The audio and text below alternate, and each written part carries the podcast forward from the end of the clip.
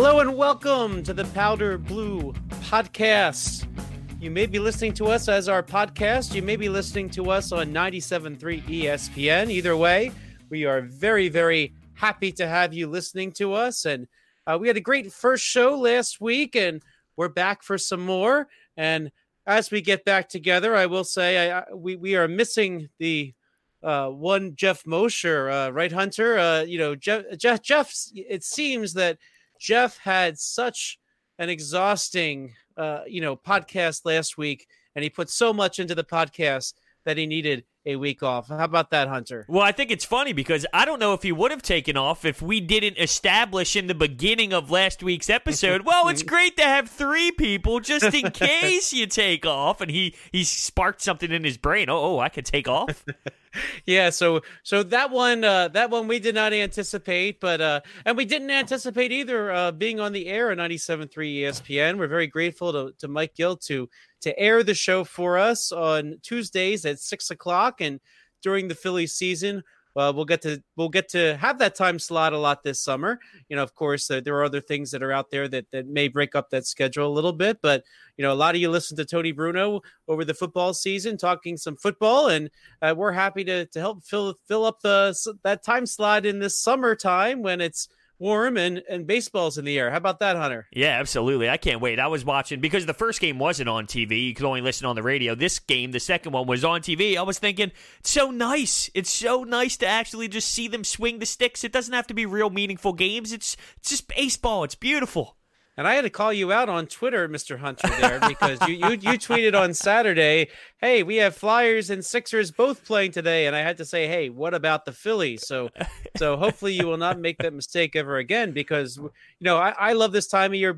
Actually, one of the things I like the most is some days you can see two games at once. So you got, to check out the local bars so that you can have one on one screen and one on the other at the same time. And and every once in a while you get a trifecta where all three of them are on. But uh, I don't think that happens this year, but but uh, but definitely a great time of year, and hope is in the air. So uh, let's let's take a look first at how the weekend went since you brought that up. So the Phillies played two as of the time we are recording this. You might be hearing us Monday or Tuesday. Uh, didn't get we won't get to talk about those games because they have not happened yet. But uh, but a good opening weekend for the Phillies. They they tied the Tigers in Lakeland with a score of eight. Uh, the Bats came alive in that one. Uh, but let's talk about one thing there that everybody was looking at because I, I know you weren't uh, concerned with how JD Hammer pitched uh, in the ninth inning of that game. Uh, but Nick Pivetta got the start for the Phillies, gives up five hits, three earned runs. He strikes out one. He doesn't walk anybody. Uh, but wasn't the, the the great start that you'd wanted to see from Nick Pivetta? It definitely wasn't. And I'm not going to crucify the man and say he's going to have a horrendous season just based off of this first spring training attempt. But it's just the same conversation that we have, I feel like, every time with this kid where we know he has good pitches. And now the conversation is adding that change up in. So we will see how that ends up developing to his repertoire it's just frustrating because every season it seems over the last three years it's we're going to go with the Pivettas, the Velasquez's, and I just can't stand watching it to be honest with you. Well, you know, you talk about that. He's he's working on that one extra pitch now. For a lot of spring training pitchers, isn't isn't that what this is about? That you're you're just kind of working on that one pitch. It is. That's why I'm not going to really dive too heavy into him. But knowing what he has provided for this team over the last two years, it's hard not to, in the back of the mind, think, "Oh, we're doing this again." well, you know, it is it is possible that a pitcher gets on the mound and just decides, "Oh, I'm working on my curveball today, so I just throw nothing but curveballs." And you know, you're not necessarily trying to win like you would on a regular game, but you know, there's a lot of players in camp that did that are trying for jobs. And, you know, if we look through the lineup on Saturday, uh, Grullon got his first chance to do some catching uh, with the with the big club in the spring, and um, he didn't get any hits, but but uh, he did get to, to, to call a game, and, and you got to see a little bit about that. And then uh, the the backup uh, infielder roles are kind of up in the air, and and we we saw. you know, I'm going to mix up the Forsythe brothers, right? You know, I'm always afraid I'm going to say the wrong one. Like when the Phillies had uh, wait, they, which which uh all right, I forget which Romine they had. They had uh not no, not Kevin. Kevin was the father. But anyway, Logan Forsythe I want to make sure I say the right thing. I don't want to say Craig Forsyth, the you know the the, the hockey writer for uh, you know for uh, uh, Pattison Avenue, uh, but uh, Logan Forsythe got to play. Uh, Phil Gosselin got to play, and and but the the team cobbled together eight runs on Saturday. Not a whole lot going on to talk about in that game, other than Nick Pivetta. Uh, they had a they, they went through a whole nine pitchers on. that's the thing about these spring games. Sometimes, sometimes if you watch them, there's there's so many uh, there's so many pitching changes. It's it's it could be a bit much, but nine pitchers on Saturday. Uh, but how about Sunday? So Sunday they're at home. They're at Spectrum Field. Aaron Nola takes them out, and he kind of looks like he's in midseason form. Yeah, he looked good. I mean, he looks solid. I love Aaron Nola. I love what he brings to the table. But my biggest concern with him, well, I know last year he had a, a little bit of a tough stretch a couple of times throughout the season, but I, I think he's me. My me and my buddies have this conversation. Is he a real ace? You know, and that's something that a lot of people talk about his stuff just isn't overpowering, and that's just a little concern that I have. Like he throws in that 94 range. When you look at a number one true ace, you look at that 98 in the in the high 90s, and that's the one thing that just concerns me about Aaron Nola. But he did look good. I'm not trying to sit here and knock Aaron Nola. I think he's going to be a, a great player for this organization for years to come. But do you disagree with with how I feel about maybe his velocity? Well, you know, I I think there's a difference between calling somebody an ace and calling somebody a number one pitcher. I agree with that. I I, I think he's clearly a number one starter. In that, if you go around the league, how many pitchers are better than Aaron Nola? You know, maybe you can name a few, not not many. I agree with that. I definitely agree with that. But no, he, he, looked good, and I can't wait to see what he brings to the table because when he's on his game, it is really fun to watch. When he has one of those performances where he's going seven, eight deep, and no one can touch any of his pitches, it's just remarkable. A couple of things we got to see on Sunday. I, again, more of the, the people competing for those bench jobs. I mean, that seems like uh, that that's one of the big competitions. Uh, we got to see Josh Harrison, got to see uh, Neil Walker. Two of them will be uh, will definitely have an opportunity to to, to win jobs here. Uh, but we also got to see Jean Segura at third base. The Phillies did not have Scott Kingery in the game, and yet they still put Jean Segura at third base. So are, is Joe Girardi showing his hand a little bit as to what he wants to do with his infield? Yeah, and I don't think that that's a bad thing. For I think this is the time we talk about how the pitchers are working on some pitches. Isn't this a reasonable time to maybe throw him out there and see what he can do? I like the fact that he looks slimmer. He had the conversation to the media about how he's no longer drinking whiskey. I believe that's what he went with, right? The whiskey is his drink of choice. So I think the mindset with him to, for him and you can physically see it he had an offseason where maybe he was a little bit more focused and maybe knowing joe girardi's a tougher coach than gabe kapler he had to have his head on straight so i'm excited to see what he has this season he's always good for two three hits a night which is awesome but he does have that that stretch sometimes where maybe he's not running out to first base and things like that. I don't know what to expect at third base though. Like do you feel confident that he'd be able to be effective at third? Well, a couple things to consider here. So, so one is Scott Kingery. So, if you think about what Scott Kingery's long-term deal is, well, he's probably going to be the Phillies' second baseman, uh, and then you know that Didi Gregorius signs a one-year deal. He's kind of the stopgap infielder until Alec Bohm comes up and joins this Phillies lineup. So, so really, then, if you're looking for the long term, what are you going to do? Are you going to put Jean Segura at second and then make Scott Kingery a shortstop? Well, if your answer to that is no, then you probably put Scott Kingery where he belongs, and maybe Segura stays on the left side of the infield at third base. And then let, let's consider too, with all the shifting that people do, the third baseman often takes the shortstop spot. Yeah, that's very true. If if you were going to ask me earlier in the offseason what I ideally what I would like, I like Adam Haseley and I think he's great defensively. But I I didn't mind Scott Kingery in center and if you were to able to get a Bryant or even really hoping to get someone like a Nolan Arenado to put it third and then maybe have Scott Kingery at center and then Adam Haseley could be your fourth outfielder and Jean Segura would play second base and Didi at shortstop, that would be ideal, but I'm okay with Scotty going to where he should be, which is second base. And let's not forget Roman Quinn, two that's nice true. plays in center field today, and and he showed he can hit a little bit too. That's that's one thing about Roman Quinn. Uh, and speaking of Roman Quinn, he wore his number 24 jersey today, as he always does, as he went one for three. And yet, two other Phillies came out wearing number 24. So it's kind of fun in the spring, you know, as we see different players coming in and out. And and what that, that was one interesting thing I noticed. Usually, the minor league camp guys come over and play usually they throw them a number in the high 90s and they and they they suit up but they really can't right now. There's there's no numbers for them to go on. To, yeah, to put on so 71 jerseys, right? Yeah, and so yeah, so for the so for this this this game, you know, and probably in the future, you're going to see multiple people wearing uh, number 24. And speaking of number 24, just reminds me of a day way back in the day before Matt Stairs was a Philly. He was with the Toronto Blue Jays wearing number 24. Started one of those on deck games against the Phillies. You know, big old Matt Stairs starts the game, and then later on in the game, some little tiny guy comes out wearing number 24. So got to got to laugh, and it reminded me of that today. Uh, but the big, big, big story today on Sunday at the Phils home opener at Spectrum Field was a different looking Phanatic.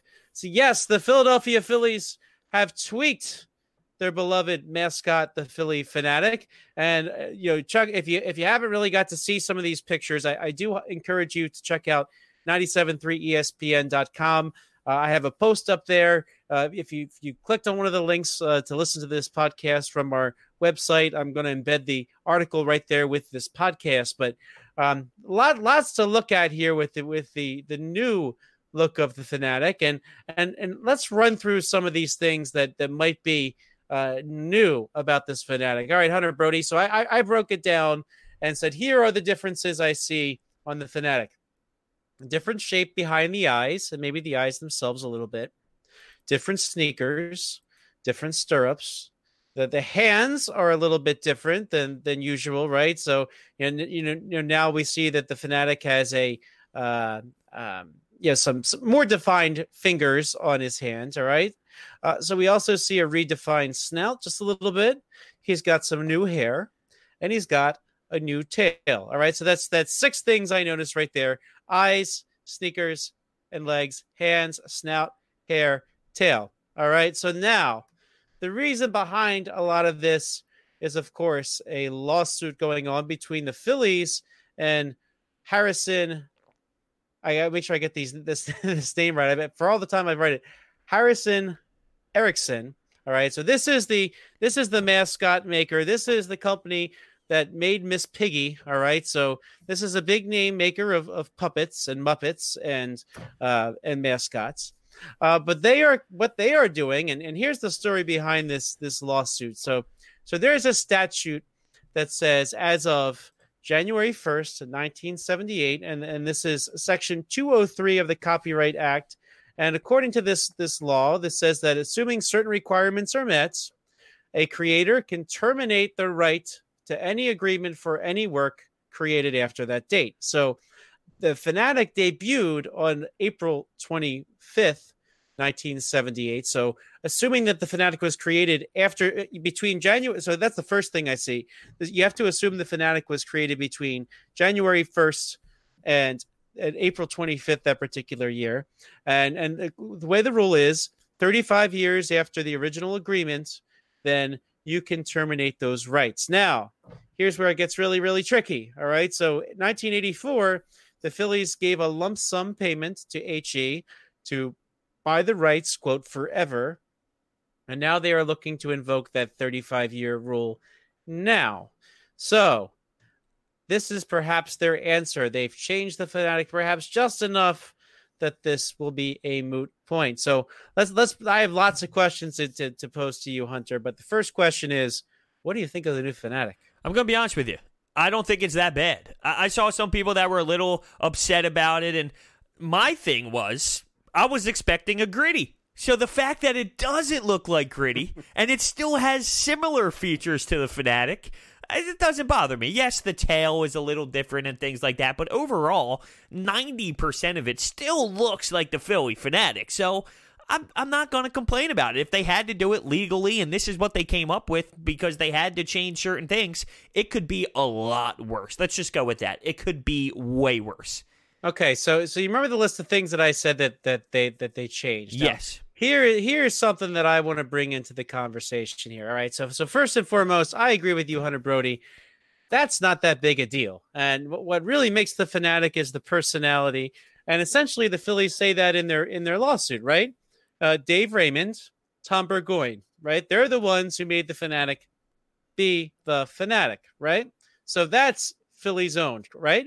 Would you agree with that? That Yes. the character is owned by the Phillies? Like, I don't think there's much denying that because Dave Raymond, a Phillies employee, Tom Burgoyne, a Phillies employee. All right, so so there's that there. Now, does does this does this uh, mascot company own the rights to the the jersey and hat that are on the Phanatic? They do not. Right. Do they own the name Phillie, as in the Phillie Phanatic? I hope not. Okay, so so breaking all this down, what's left? You have a green creature with some of those features, and the Phillies changed them, right? So uh, in my article today on 97.3 ESPN, again uh, aforementioned, and and I encourage you to take a look at it. They this same company has been pumping out mascots over the years that look just like the Phanatic. All right, so I want to cue you into this mascot called Slyly that that is the mascot for the Hiroshima Carp. Okay, he looks just like the Phanatic. The only things that are different are different shape behind the eyes, different sneakers and different stirrups, different hands, redefined snout, new hair, new tail. All right, so those six things that I note are different are basically the only differences on the other mascots that this company is selling.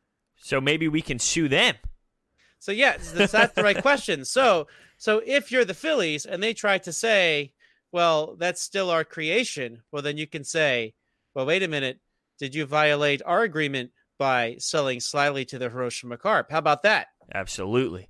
Well, listen, I, I think as long, and you nailed it with the personality thing, as long as you're getting the same personality out of this, you know, I mean, that's just what it's all about. It's about the goofy Phanatic on the top of the dugout doing all kinds of things with his stomach and being entertaining, driving around the, the thing around the uh, the field. So as long as we're getting that, we're good to go. Do you think people would have really noticed if they hadn't said anything? Like, I, I, you know, Jim Salisbury last week talking about the the new Phanatic. What do you, what do you think about? Uh, do you think that the Phillies actually, if they had not sort of teased out, hey, a new Phanatic is coming, that that would be an issue at all? Well, imagine if they didn't say anything, and then here we go. We're watching a Phillies game, and then here's the Phanatic with a blue tail, and nobody said any reason on why that would happen. I think that that would be worse, don't you think? Or funny. I mean, it depends on how they how they spin it. But if they came up with some wild story on why it became blue, and they posted it as a you know as a Phillies post on Twitter or something, maybe they could do that. well, the well, the, the funny thing is, uh, you know, this this quote new Phanatic hasn't been all that secret. Uh, you know, um, so far uh, in spring training, you know, this Phanatic has been around. Uh, people have, have been at the ballpark and and seen this new Phanatic. Uh, you know, taping commercials and stuff like that, and, and nobody really seemed to say anything that, that, that it was like a difference, right? Now, granted, I know some of these commercials he's dressed up in all the kinds of things that he dresses up in, but but nobody really seemed to even take note that it was different. Do you think it's a good thing though? Like for example, when Gritty came out, it rocked the world. Now I don't expect this to do that, but because it's new, because there's new features, maybe it's talked about more, and they and they want that to happen. Yeah, so so the, I I I think that the the Phillies here, I think they're they're trying to make a statement to to uh, Harrison Erickson, you know, the people that that uh, were, were seeking to claim the the payment. And the interesting thing is, the Phillies sued them first, right? They they didn't sue the Phillies. Uh, it seemed like they seemed to make a threat to like pay up. And now here's the thing: I don't think anybody knows how much money they wanted, uh, you know, for these rights right now. But um, but but that's a real question. You know, is is this is is them going for money? Do, do they have any any? Can they lay any claim to that with these changes? Are these changes, do you think, enough that somebody who's perhaps a third party reading a lawsuit or deciding on a lawsuit would think that this makes the Phanatic quote unquote different. I, I think they, it would have to, right? I, you would assume that they made these changes based off of knowing what would get them out of this lawsuit, don't you think? I mean, that's how I think they would. I, I think it. that I think that's the goal. I mean, and, and, and I really think it's about these other mascots. I mean, and you know what? There's a lot of different. You know, they they've made a, a ton of mascots over the years. Uh, you know, if we, if we had to look, at actually, I, I really should look and see if there's a uh, uh, rundown somewhere of all the mascots that Harrison Erickson has created over the years. But um, but you know when you see a mascot whether or not there there is a um, if it was made by them, right? I mean, obviously the Phanatic. All right, so here, here's a list of mascots. How about Youppi from the Montreal Expos and the Montreal Canadiens? Are you familiar with that? Um, it doesn't ring a. I'm I'm kind of seeing the Canadiens because I'm I'm the hockey guy that normally yeah. stands out to me, but um. I don't know if Youppi. I'm right. I can, yeah, I, I, mean, I have the computer yeah, right in front of me, so I can use uh, I can u- utilize that. Youppi has a similar body style to the a little bit, right? You know, the, the, the same torso. Like that seems to be their signature. Oh yeah, here we go. Their mascots, right? Yeah, yeah, yeah. Yeah, he was uh, he was the Expos mascot, and he hopped on over to the to the Canadiens once once that happened. Um, they made Big Shot back in the day. Remember Big Shot? Big Shot. Oh my lord! Now that was made in 1979, so I guess they can come calling for that in a year, right? If they're, I don't Big... know if, it, if, anybody actually cares about Big Shot. Big Shot. Um, oh, God, they made a lot of mascot. And by the way, most of these failed horribly. Let's see here: Dandy for the New York Yankees, Ribby and Rhubarb for the White Sox. Duncan the Dragon for the New Jersey Nets. I don't remember that one. That that that that was over by ninety one. KC Wolf for the Kansas City Chiefs. I I don't reckon. Have you seen KC Wolf? I'm surprised in the, in the, Super Bowl I didn't see any of that. Oh yeah, I do uh, see him right here, and and I I didn't know his name, but now that we mention it as I type it in, I, I definitely saw him throughout. Yeah, so he so he is one of theirs. Uh, again, the same kind of torso, so I guess that's their signature thing. Uh, let's see here. Who else do they got? Uh, booster for the Houston uh, Rockets. They, they, that that went away in '93. Hugo for the Charlotte Hornets. Stuff the Magic Dragon for the Orlando Magic. Jaxson de Ville for the Jacksonville Jaguars. Pirate Pete. Oh, this is for the Delaware River Bridge Authority. uh, S- Slyly, the one I mentioned already. G Wiz for the Washington Wizards.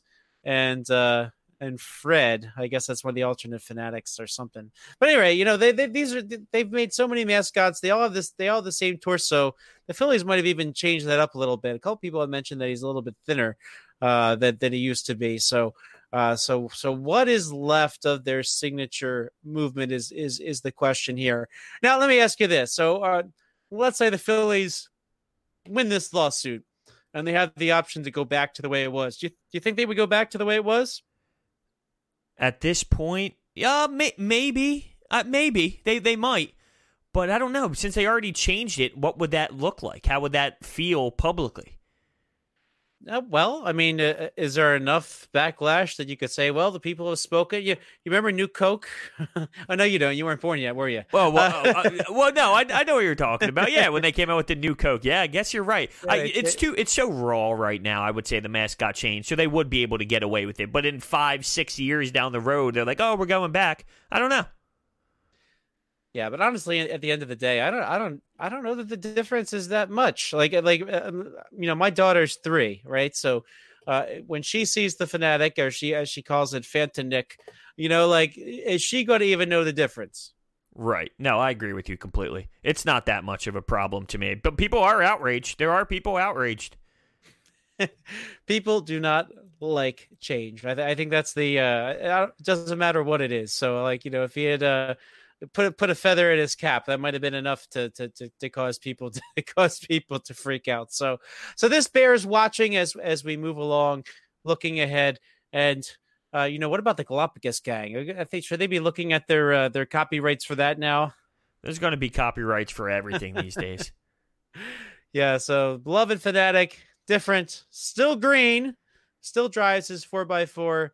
Probably will still dump your popcorn if he catches you eating it. Yeah, he'll probably be in the booth with McCarthy and Kruk and, you know, bringing the food around and doing all kinds of crazy stuff to get them going. well, time will tell. Well, I think it's time for our first break, Hunter. And if you're listening to the podcast, hang on. We'll be right back. This is Frank Klose, Hunter Brody, Jeff Mosher's on vacation. 97.3 ESPN. 97.3 ESPN, sportstalkphilly.com. And we are back with the Powder Blue podcast. Frank Klose, Hunter Brody, Jeff Mosher's on vacation for episode two.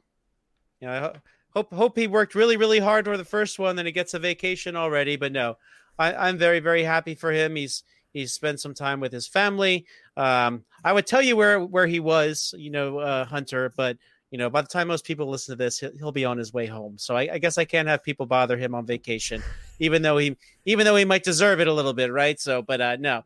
Uh, so, uh, so the next thing I wanted to talk about is is something that kind of unfolded this week, and that was the JD Real JT Realmuto arbitration decision. Uh, the the Phillies filed their their salary for this year at ten million dollars, and JT Realmuto was asking for twelve point four million dollars.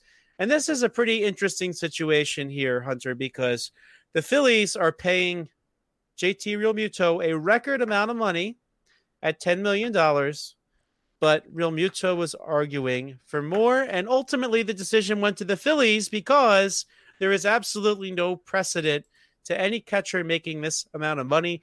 The previous record was 8.275 million from Matt Wieters in his arbitration hearing against the Baltimore Orioles. So let me ask you this, Hunter Brody. Is the catching position undervalued, or should the catching position perhaps be a little bit less in value because the catcher does not play every day? What are your thoughts on that? That is interesting. When you have someone like JT Realmuto, when, when you have one of the top catchers in the game, I think it's noticeably different than when you don't. And we saw that last year, specifically defensively. You you literally could not run on JT. I would laugh at people trying to do it. Like, do you watch film? Do you see this guy? Like, why do you assume you would be able to run on him? So it's it's just crazy when you do compare it to other players in this league, other positional players and the money that they make, I, I don't know. I, I guess it's it's a little undervalued, but not insanely. How do you feel about it? Here's here's my question. I, I don't know that I have a, a total decision on this, but but it's correct. Most catchers do not catch every single day. Most catchers don't start behind the dish at least one day a week, right? Now, granted, Realmuto caught almost more than anybody else. In fact, the only person that caught more than him was Yasmani Grandal who caught four more games last year. And the only reason why he caught four more was that Realmuto got shut down at the end of the year. Remember, at the end of the year, after the Phillies were out of it, they decided to to to have him. Um, I don't know if it was mainly like it wasn't a real injury per se, but you know they decided to let him go take care of something that was that was nagging him. So up until that point, he was in the game more than anybody else. So um, can you? Then project a salary for somebody based on you know one year that's that's playing that much or or here's a here's a question for you hunter did realmuto play too much last season yeah i think he did uh, i think he did and I know you're. It's funny. You're you're not pro Andrew Knapp. You just think that that position, the backup catcher, to be outraged by the backup catcher is, you know, kind of ridiculous based off of other situations that are way more important in the sport, which I understand that logic completely. But I just think if you had someone who was better than Andrew Knapp, you would be able to rest JT a little bit more throughout the season so he didn't have to play so many innings and play so many games, and that would ultimately benefit JT Realmuto a little bit more. Yeah, well, let me ask you this. So, so it sounds like at the arbitration hearing, and this is one thing that kind of came out. Uh, Realmuto's agent was comparing him to the likes of Anthony Rendon going into his last year of, of free agency. Is that a fair comparison? Probably not. I would say that's a little bit of a stretch, and probably more than a little bit of a stretch, just a, a straight up stretch. Yeah, so so that's the kind of comparisons that people are having. Now, if you're talking about batting average and and stuff like that, but you know, I I think that the the really um, uh, the, the fascinating thing is that yeah, well, Rendon's going to play every single day of the week. Now, when there's a DH in the National League, will that change things? Because you know what, I you, one thing that I have to say about the designated hitter, I never really liked it. I like National League style baseball, but I've come to the point in my life where I've come to terms with what I think is the reality that it is going to happen. So uh, when there is a DH, does that make somebody like JT Realmuto worth more? Yeah, it has to because on his days off, he can still rake up at the plate. So yeah, I think it will. It'll it'll make these catchers worth more money, and they would have more of a fight when it comes to arbitration. But I don't necessarily think the Phillies were wrong in this situation. So then, then, then going forward, now the, the the question that a lot of people had was is this going to sour Realmuto on the Phillies? Is this going to make sure that the that uh, you know will he end up going to free agency now? I mean, the Phillies gave up their best pitching prospect at the time, uh, and and a very good starting catcher. Know, good, not obviously not the Realmuto level, but but you know, by all accounts, Jorge Alfaro is a nice major league catcher. Uh, can is this going to get in the way of them re-signing him? What are your thoughts on that? It shouldn't. If it does, then I, I feel like that's somewhat of like immaturity just based off of this is just how it is. I mean, this is the business side of it and and it seems like JT Realmuto does understand that. I think you nailed it when you said that they gave up Sixto Sanchez. You don't give up Sixto Sanchez and then not re-sign this guy that you get. And he's not just this guy. He's the best catcher in baseball. So the way I feel like the Phillies are going to do it and if they don't do this, I will be very disappointed is so the arbitration, the Phillies won. And they won for a reason because I think they are right in this situation. He's still getting paid an absurd amount of money for his position, and they won for a reason. If they re sign this guy for a, a decent amount of time and he gets his payday before he hits free agency, then this doesn't even mean anything. And this conversation is kind of just blah.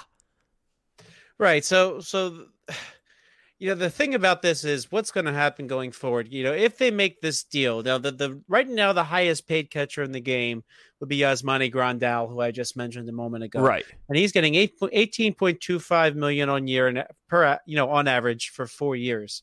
So what exactly will the Phillies have to give him to make him sign on the dotted line? Now the other comparison that you see here thrown out there sometimes if you remember Joe Mauer from the Minnesota Twins, who got like 23 million a year for for like six or seven years. It was something outrageous.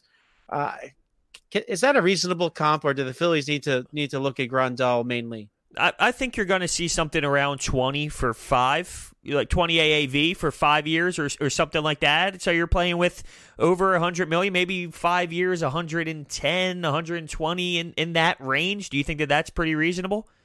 You know, I'm I'm having a hard time figuring out where this goes because every time we we we we think we know what somebody is quote unquote worth, there's somebody that that that blows the market away. And you know, I never ever thought Gerrit Cole would earn what he earned this year. You know, even even though he was really really really good. So, um, so so there is. Uh, here's the thing too. There's some risk from Realmuto here because you know catchers are are are you know usually one injury away from uh, you know uh, really ending their career. I mean, that's what it comes down to. Now, um, you know, remember Darren Daulton? Uh, you know, I, one of the one one of the things I will never forget, and you, you probably weren't born yet, but, um, but but but Darren Daulton, you know, he signs this new contract after the the the the uh, uh right before uh, 1993 season, and you know, he ends up uh, he ends up being one of the better paid catchers, but but the middle of 1995 yeah, you see him slide into second base funky, and he ends up walking off the mound and, and I mean off of second base, and that's the last time he ever caught.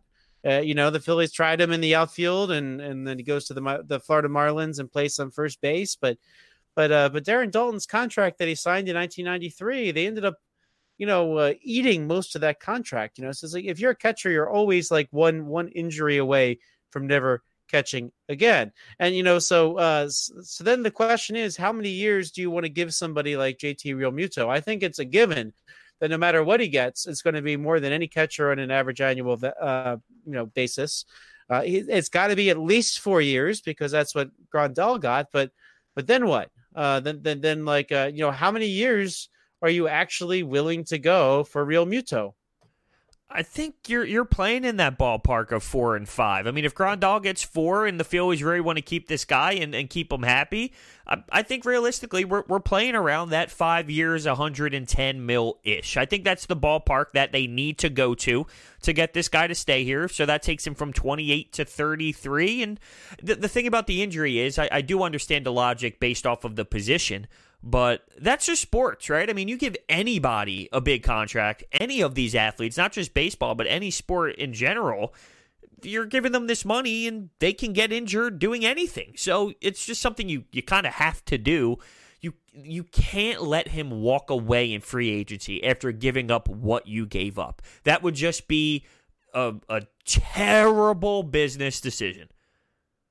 So then what? What like what what what do the Phillies have as an option if if this doesn't work out? Are they are they hoping Deivy Grullon ends up being a you know starting catcher here? So I you know it, it, seems like the Phillies you know if you look around, everything is Realmuto. They they the Phillies seem like they're going to go down that route, but. But but then what? What if what if he doesn't? Then what? I don't think they're. I never thought that far to be honest with you with Plan B because I just assumed that they are smart enough to get the job done. Now, maybe that's my fault because I've seen Matt Klentak work here for a bunch of years now, and I don't know if I'm sold on him, and I don't know what Andy MacPhail does. And I like John Middleton. I do. I think he. I think he cares about winning. I truthfully do think that he is a owner who would be willing to spend when he knows this team is built legitimately. I don't know if he feels that way at this very moment but that dates back to Matt Klentak and Andy MacPhail. But uh, like they they just have to get this done. I don't think there is an option B, and there shouldn't be. Do you think that there should be? Like I don't I don't know if I feel like you're sold on JT Real Realmuto. So here, here's what I could tell you. So here's a very interesting thing to look at here. So, so the guy who broke the trade from JT Real Realmuto to the Phillies was Craig Craig Mish. I don't know if you know that name, but I, th- I, think he he's the host of the Sports Grind. I, I, don't really know that that that show. That's from uh, uh, it's a show out of New York, uh, Sport, Sports Grid, excuse me, uh, from the Sports Grid, Sports Grind on Sports Grid. Okay, I think that's what it is. Anyway, uh, Craig Mish has done some work on Sirius XM um, uh, over the years. Uh, he he's been a Marlins reporter. Uh, so Mish breaks that that that trade. Now it's it's Craig Mish who tweets out that no player who has gone to, to arbitration and lost at this stage in his career has ever re-signed with the team that beat them in arbitration. Do you do you think that maybe perhaps and you know there's some other uh here's another curious thing. Craig Mish tweeted out in 2018 that the Marlins offered JT Realmuto two separate contract extensions, four years, 43 million back in July, and then five years, 61 million with an option for the sixth year, 76 million total. Uh, so uh, Realmuto obviously did not uh, um, accept the deal, and and Mish says that Realmuto's camp countered with an offer and then pulled it off without ever speaking again. So um, it seems like he's got a source in Craig Mish. Do you think maybe Realmuto is leaking out to Craig Mish? That reminder just to try to get the Phillies to do business. That's very possible. Just like I mentioned with the arbitration part of it, it is part of the business. I think also having sources come out saying things is is part of it as well. I think we all established back in the the back in the day, last season when we were going for Bryce Harper, that Jon Heyman would tweet every other day, these people are invested and these people are interested. And I heard Bryce Harper doesn't want to be in Philadelphia. I, I that's also part of this to to try and spike your value up. So it, it is very possible that JT Realmuto or his his agent or people around him are trying to make sure the Phillies offer the most money. But would maybe the, you mentioned the Marlins offering money, and that obviously seemed on the low side there's a big difference with where I think ownership is with John Middleton and the where the Phillies are as a roster compared to the Miami Marlins. Maybe he wants to win a little bit too. Absolutely. Well, my my prediction as we go to our next break, I think the Phillies and, and Realmuto will get something done this spring. I think that before they head to Philadelphia, that will happen. We'll be back right after this. Frank Klose, Jeff Mosher's not here. Hunter Brody is here. 97.3 ESPN. 97.3 ESPN, sportstalkphilly.com. Klose, Hunter Brody, back with you with the Powder Blue podcast. We thank you for joining us. No matter how you're listening, please be sure to follow our podcast on anywhere you can get a podcast because we, we just make ourselves very available, right, Hunter? So yes, we uh, do. Uh, give us a give us a follow. Listen to us on 97.3 ESPN on Tuesdays at six. And so we have one more we have one more uh, segment left for you today, and, we're going to talk a little bit about the Phillies starting rotation. So we got to we got to look at Nick Pivetta already, which we talked about. We got to take a look at at Aaron Nola, and let's look at the rest of the candidates here. So um, we're going to see Saturday is going to be when we see Zack Wheeler. I know everybody is going to be uh, talking about that. So Wheeler isn't going to start until Saturday in Dunedin against the Blue Jays. I will be there checking that out personally and checking out the new stadium, by the way, in Dunedin, Florida. So very, very happy about that. There was some uh, talk of uh, the Dunedin um, spring training site possibly moving, and they were able to work it out with Dunedin. And it's nice to have a neighbor. The Phillies have always been good neighbors with the Blue Jays in Dunedin. So Zack Wheeler will get his first look in a Phillies uniform on Saturday. But in between now and then, we're going to see Vince Velasquez make his first start on Monday against the Orioles in Clearwater. Ranger Suarez is going to pitch on Tuesday, and it's a split squad day, so he's heading down to Bradenton against the Pirates. Jake Arrieta starts at home in Clearwater. And then Zach Eflin will make his spring debut on Wednesday. So what do we make about this this this starting rotation? Um, uh, I guess we're going to call it a, a, competition. So the Phillies are giving Ranger Suarez the opportunity to throw. Now, do you think it's significant that he's going to get a chance to pitch this early in? Is this a sign that he's a real candidate for a starting rotation spot? It's interesting. To be honest with you, coming in, I think we all kind of wrote it as Nola, Wheeler, Arrieta, Eflin, and then Velasquez or Nick Pivetta. I don't know if the conversation really was Ranger Suarez. So maybe this is Joe Girardi spicing it up a bit to push Pivetta and Vince a little bit. Say, listen, it's not just you two. There is somebody else in the mix. Maybe it's a mental game with Joe Girardi, who's really trying to get this get this competition going to another level. Now, Ranger Suarez, okay, so I think we this is a guy we need to give some credit to. Now, 2018, when he made his major league debut, it included basically three spot starts. So if you remember at the end of 2018, where they were trying to get anybody to start, it seemed like by July and August, as making those trades for for Asdrubal Cabrera and, and, and guys like that, and and and Wilson Ramos, you know, they were just they were just grabbing starters wherever they could to pitch. Now, 2019, he ends up coming up in the bullpen, but his numbers were pretty impressive. He went six and one, all right, with a 3.14 ERA out of the bullpen. So that those are some pretty impressive numbers. Now, I know you say, well, you know, um, wins don't matter so much, but you know what though? That meant that he entered games at a key time and held the fort even, and then let the Phillies come back. So uh, so is he somebody that actually has a shot to be in the starting rotation? So you, I mean, really, like, what about his, his performance last year? Does that mean that the Phillies should should have him in the bullpen and try to do more of what he did, or or is it fair to give him a chance to start in this, at least try out for a spot in the starting rotation? I, I think it's fair. I mean, as I stated, I'm not sold on Nick Pivetta. So if Ranger Suarez comes in and he ends up being better than him or better than Vince, then by all means, it can't be worse than Nick Pivetta. So sure, it, it absolutely you can give him a chance. And if it doesn't work out that way, the bullpen is fine because this team needs just as much bullpen help as they do rotation help at the same time. But it is a different mindset for these guys. And very interestingly, last time Ranger Suarez was a starter, seven starts at Lehigh Valley last year, two and two with a five six eight ERA. Right, so that's that's not really what you you'd, you'd expect of somebody who was a starter. Uh, but Lehigh Valley in 2018, he was two and zero oh with a two seven four ERA after going four and three with a two seven six ERA at Reading. So so he has had some success in the minor leagues as a starter. So the question is, will that will that translate? Now, here's the thing: if you look at those three, you mentioned you're not sold on Pivetta, or you might not be sold on on um, on Velas- Velasquez either. So so if you had to look at all three, are you are you giving anybody an edge out of those three? I can't believe I'm saying this, but if I had to give an edge, it probably would be Pivetta. But I'm, and that's that reaction right there is why I'm so disappointed that we're having this conversation again. It, it, it, had to have been Wheeler and another guy. Even if it was taking a shot on someone like Alex Wood, for example. I, I knew at the end of the offseason, like that would have been a guy where go take a chance. I mean, I'd be willing to go out and go for a guy like an Alex Wood or something like that. So we don't have to sit here and do this once again. So I would give it to Pivetta, but I am very disappointed that I am giving it to Pivetta once again. I did not expect that from you after you, what you said about Pivetta just a few minutes ago. Yeah, so I mean, it just it that I mean that really shows you on what I feel about the other two.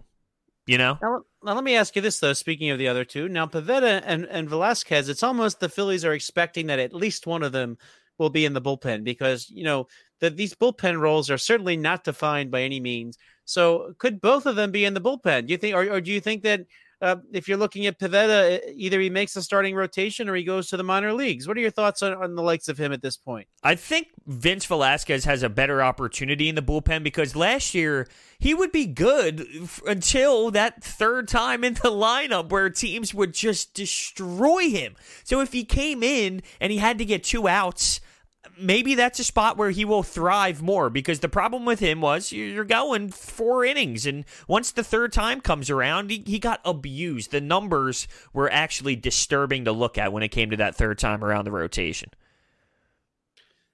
it's be very interesting here now here's another question here to throw in Jake Arrieta, how much can the Phillies rely on Jake Arrieta this season? And and really, does that make this that much worse? That you know you have people competing for the starting rotation, not a lot of competition.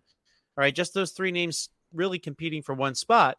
But Arrieta, can you count on Jake Arrieta? No, and I'm sorry to be this negative. I, I don't feel good about this team. I, I, that's just me being honest. I think that they are fourth or third in the NL East, and that's really just saying that the NL East is going to be super competitive. It's not saying they're this horrendous team. I see them winning 84 games or so, and that's just not going to be enough. I I don't I don't like the fact that we're going to rely on these back end people when it comes down to pitching. Like Arrieta hasn't been good for years. Nick Pivetta hasn't been good for years. Vince Velasquez hasn't been good for years. And, uh, and I'm supposed to rely on these three people to hold down the fort in the rotation. And that's why I feel the way that I do about this team. So, no, I can't rely on, on Jake Arrieta. I just can't because I've seen him the last two seasons not be what we need him to be. And, and at this point, he's the third guy. I mean, it's not like we're talking about can can he last as the fifth guy or the fourth guy? We're talking third in the rotation, and that's not going to fly if he's going to give us what he has given us the last two years. Now, what about Zach Eflin? So, Zach Eflin has been absolutely brilliant at times, but then he had his period last season where he felt, quote, heavy, in his own words. Do you, do you think Zach Eflin? Eh, all right, let me ask you this: the, the likes of Zach Eflin, like he seemed to really be bogged down by by the coaching staff last year, and that that's just my observation. He didn't really say it so much, but um, maybe that's what was weighing him down, and he felt heavy. But um, you know, will Bryan Price make any of these guys really step up and be something that they've never been? If I feel optimistic about any of these guys, it is Zach Eflin because last year you're right. You mentioned brilliancy. I, how many times did he throw a, a, complete game? And you just don't see that in this in this By league. By the way, who, side note: Who caught those? Oh, Andrew Knapp was it? All right, just say continue, continue.